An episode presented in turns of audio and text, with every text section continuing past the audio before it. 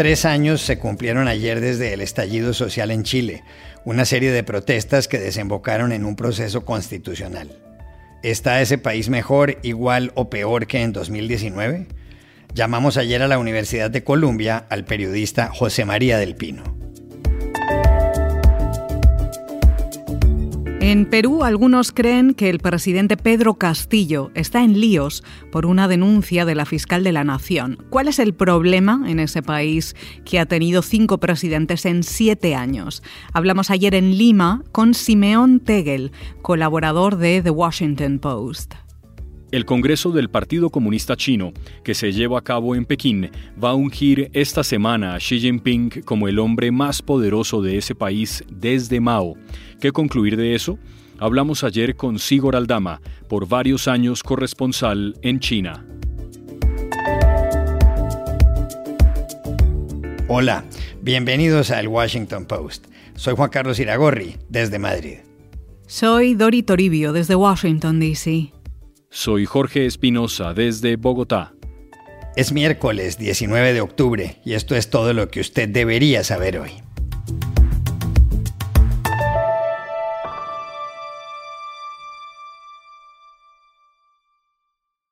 Chile es un país distinto desde hace tres años.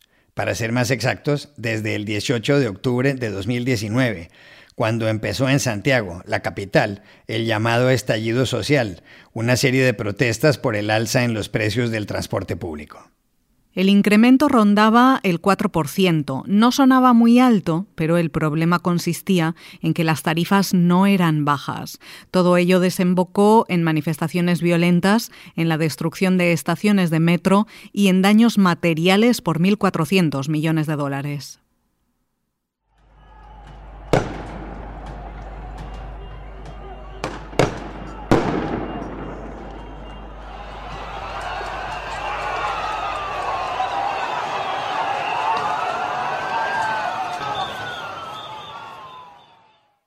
Hubo cosas más graves. Las cifras hablan de 33 muertos. Aunque se registraron marchas en distintas ciudades, el centro neurálgico de las protestas fue la Plaza Italia en Santiago, ahora conocida por muchos como Plaza de la Dignidad.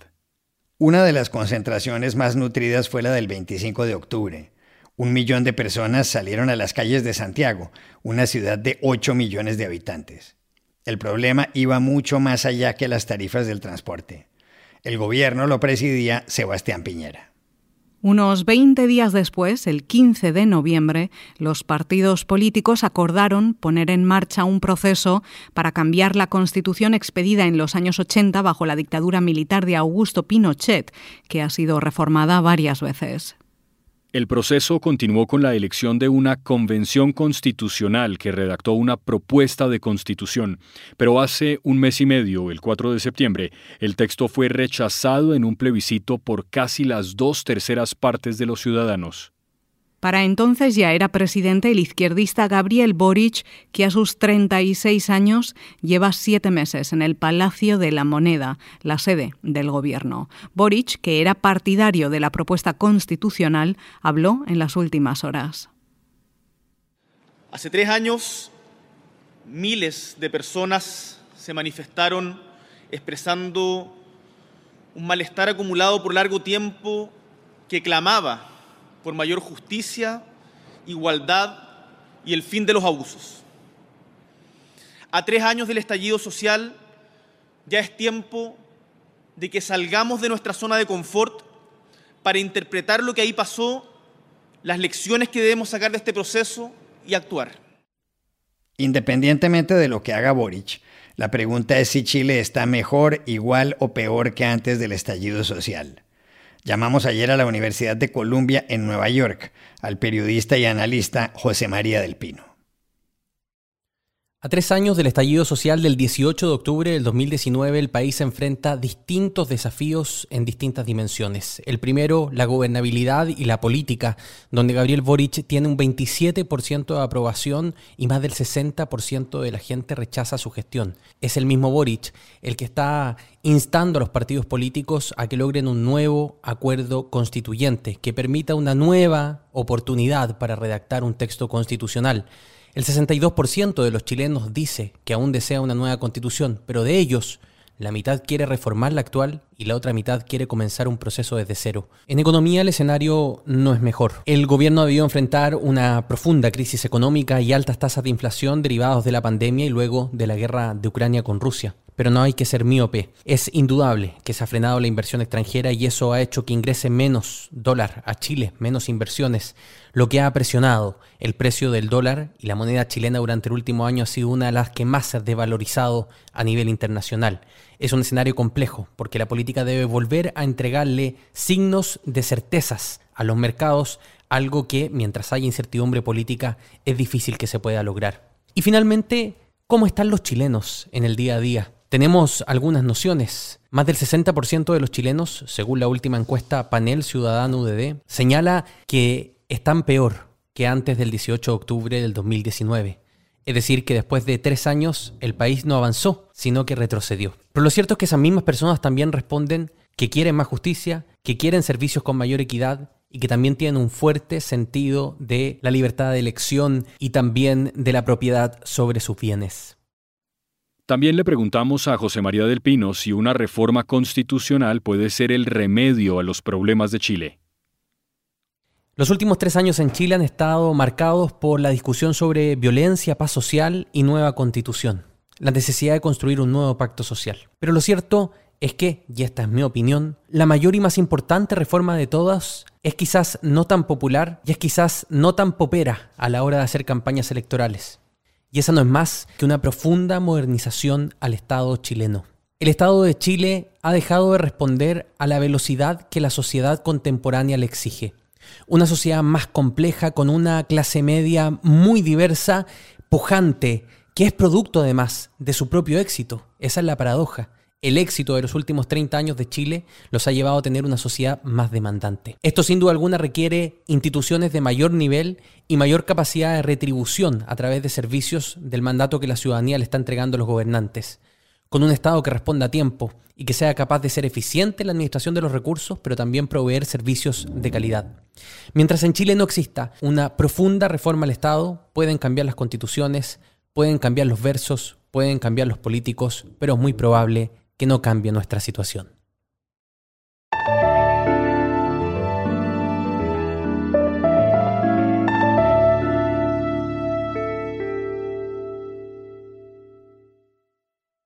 La crisis política en Perú parece no tener fin. Su último capítulo empezó el martes de la semana pasada, cuando la fiscal de la Nación, Patricia Benavides, denunció constitucionalmente ante el Congreso al presidente Pedro Castillo.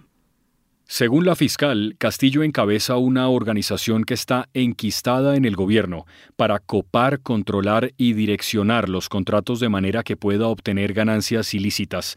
Exministros como Juan Silva también fueron acusados, dijo Benavides. Hoy presentamos ante el Congreso de la República la denuncia constitucional contra el presidente Pedro Castillo Terrones y los demás integrantes aforados de la presunta organización criminal. La constitución peruana consagra expresamente las causales para que pueda acusarse a un presidente en ejercicio. Traición a la patria, no celebrar elecciones, disolver el Congreso o no permitir su funcionamiento o el de los órganos electorales.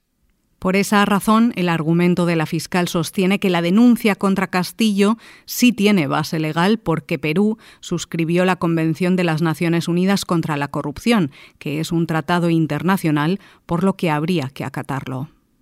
Pedro Castillo, que lleva algo más de 14 meses en el poder y que ha cambiado a más de 50 ministros, reaccionó de inmediato a la denuncia de la fiscal Patricia Benavides. Se ha iniciado la ejecución de una nueva modalidad de golpe de Estado en el Perú. Un golpe de Estado con libretos creados, eh, utilizando al Ministerio Público políticamente y hacer creer al país de que mi persona lidera una, una red criminal, a la cual la rechazo rotundamente. La inestabilidad en la política peruana ha sido la norma en los últimos tiempos. A propósito del tema, el viernes este periódico, The Washington Post, publicó un artículo titulado El Perú ha tenido cinco presidentes en siete años. ¿Es Castillo el próximo? El artículo se refiere a Ollanta Humala, Pedro Pablo Kuczynski, Martín Vizcarra, Manuel Merino y Francisco Sagasti, algunos de ellos con problemas con la justicia o destituidos por el legislativo. Eso para no mencionar a otros mandatarios que gobernaron antes. ¿Cuál es el inconveniente de fondo en la política peruana? Se lo preguntamos ayer en Lima al autor de la nota, el periodista británico Simeon Tegel, colaborador de The Washington Post y de otros medios de comunicación y con más de 10 años en el Perú. El problema de fondo en el Perú ya no es de políticos individuales, sino del sistema político, un sistema completamente penetrado por la corrupción y que carece de representatividad y legitimidad. Hay muchos partidos, más de una docena en el Perú, casi todos carecen de coherencia ideológica, sean de la disque izquierda o disque derecha, y más que todos son vehículos de, para las ambiciones personales de caudillos o caciques, si uno quiere, que están buscando el poder. En fin, para entender la política peruana hay que, hay que entenderlo como no una pelea de ideas, sino una lucha de mafias.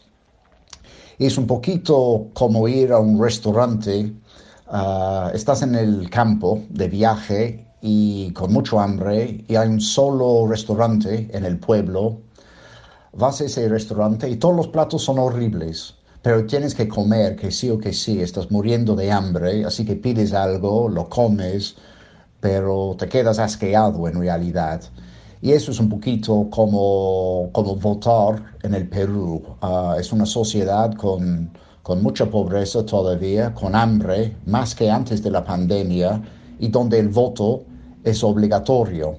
Uno tiene que votar, ah, pero de ese sistema es surgen estos políticos, esos presidentes, ya expresidentes y el actual presidente, que, que tienen una desaprobación tan tan alto y todos o casi todos con problemas con la justicia.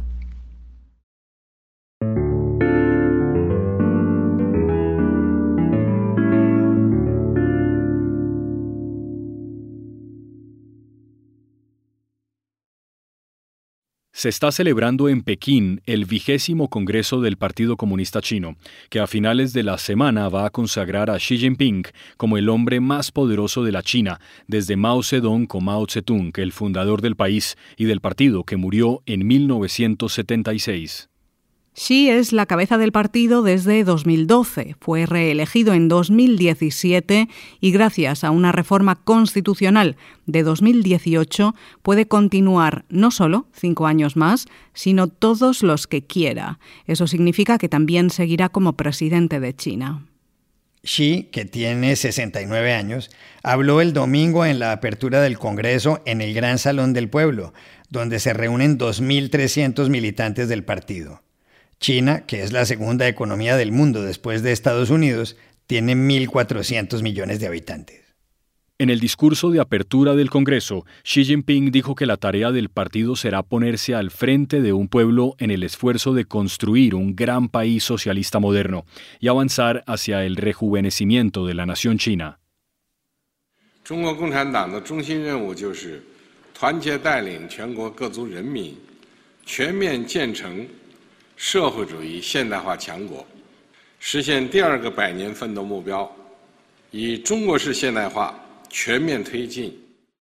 En su discurso, Xi no mencionó la invasión rusa a Ucrania, pero sí señaló que debe avanzarse, incluso, ojo, por la fuerza, en la reunificación con Taiwán, la isla que funciona como un Estado independiente y que está cerca del territorio continental.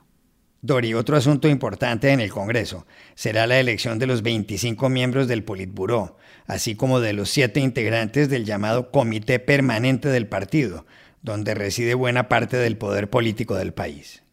¿Qué lectura se le puede dar a lo que va de este Congreso? Llamamos ayer a Bilbao a Sigor Aldama, que fue corresponsal en China del diario El Correo de esa ciudad y que sigue muy de cerca lo que sucede en Pekín. Bueno, como sucede cada cinco años, el Congreso Nacional del Partido Comunista de China arranca haciendo balance de, lo que ha sucedido en los últimos cinco años y delineando el rumbo que va a tomar la segunda potencia mundial en los próximos cinco años. Eh, todo esto lo hace Xi Jinping, el presidente, con un discurso bastante largo en el que, bueno, tiene razones para sacar pecho porque bueno, pues ha conseguido eh, esquivar la guerra tecnológica y arancelaria que le, que le decretó eh, Donald Trump en Estados Unidos. Ha conseguido también pasar la pandemia eh, con uno de los ratios de víctimas más bajos del mundo, pero también se enfrenta a unos retos colosales, porque el país ahora se parece poco al de 2012 cuando, cuando fue nombrado el próximo presidente de China. ¿no? Em, es un país que ya no crece al 10%, como sucedió después de la crisis de, del 2008. Es un país que es mucho más próspero, pero eh, que también se enfrenta a unas tasas de paro que no había visto desde hacía mucho tiempo. Por ejemplo, el paro juvenil se acerca, o se ha acercado al 20%, algo poco, poco usual y el crecimiento pues no es ni mucho menos ese, ¿no? El, el Partido Comunista proyectó un objetivo de en torno al 5,5% para este año y no va a llegar. Eh, la mayor parte de las instituciones internacionales estiman que el crecimiento de, China se va mm, a quedar en torno al 2 o 3%, y esto es especialmente relevante porque la legitimidad del Partido Comunista al frente del país reside precisamente en ese crecimiento económico y en dar un mayor bienestar a la, a la población, algo que eh, Xi Jinping ha llamado como el sueño chino. Ahora eh, está por ver, bueno, cuál va a ser ese camino que va a tomar eh, para conseguir ese socialismo con características chinas, que es eh, lo que busca el partido, y también eh, ver cómo sorteará ese, ese gran reto que va a ser el frenazo económico de, de, China en los próximos cinco años, sobre todo porque no le puede echar la culpa a nadie. él es el presidente absoluto, abre la puerta a ser presidente vitalicio y por lo tanto todo lo bueno, pero también lo malo, va a ser culpa suya.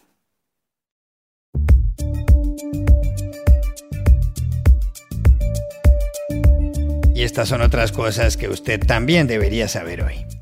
En Ucrania, la ofensiva rusa desde el aire ha dejado sin electricidad a más de 1.100 pueblos y ciudades. Las tropas comandadas por Vladimir Putin lanzaron ayer cerca de 190 ataques con misiles, artillería y drones en 16 regiones y centros urbanos, incluida Kiev, la capital. Desde el 7 de octubre, los muertos por los bombardeos son más de 70 y los heridos más de 240. El presidente ucraniano Volodymyr Zelensky reportó que en los últimos nueve días un tercio de las centrales eléctricas del país han sido destruidas. En Francia, miles de personas marcharon ayer para exigir un aumento salarial del 10% que les permitiría mantener el poder adquisitivo. Se quejaban de la inflación que se ha mantenido por encima del 6,6%, la más baja de Europa. Según el Ministerio del Interior, los manifestantes convocados por los partidos de izquierda y algunas centrales obreras fueron 107.000. Las protestas tuvieron un efecto en las principales refinerías de Francia y en el suministro de gasolina a las estaciones de servicio. James Corden, el célebre comediante británico de 44 años, debió pedir perdón en las últimas horas por haber tratado de forma ofensiva en dos ocasiones al personal del conocido restaurante Balthazar en Nueva York. Así lo dijo el propietario Keith McNally. Corden es famoso por su late show en la CBS en Estados Unidos y por su carpool karaoke, grabado dentro de un automóvil en marcha donde canta con figuras como Paul McCartney o Madonna. Corden tiene muy buen oído pero esta vez se desafinó. Y aquí termina el episodio de hoy de El Washington Post, El Guapo. En la producción estuvo Cecilia Favela. Por favor, cuídense mucho. Y pueden suscribirse a nuestro podcast en nuestro sitio web, elwashingtonpost.com, seguirnos en nuestra cuenta de Twitter, arroba el post, y también nos encontrarán en Facebook, buscando el Post Podcast. Chao, hasta la próxima.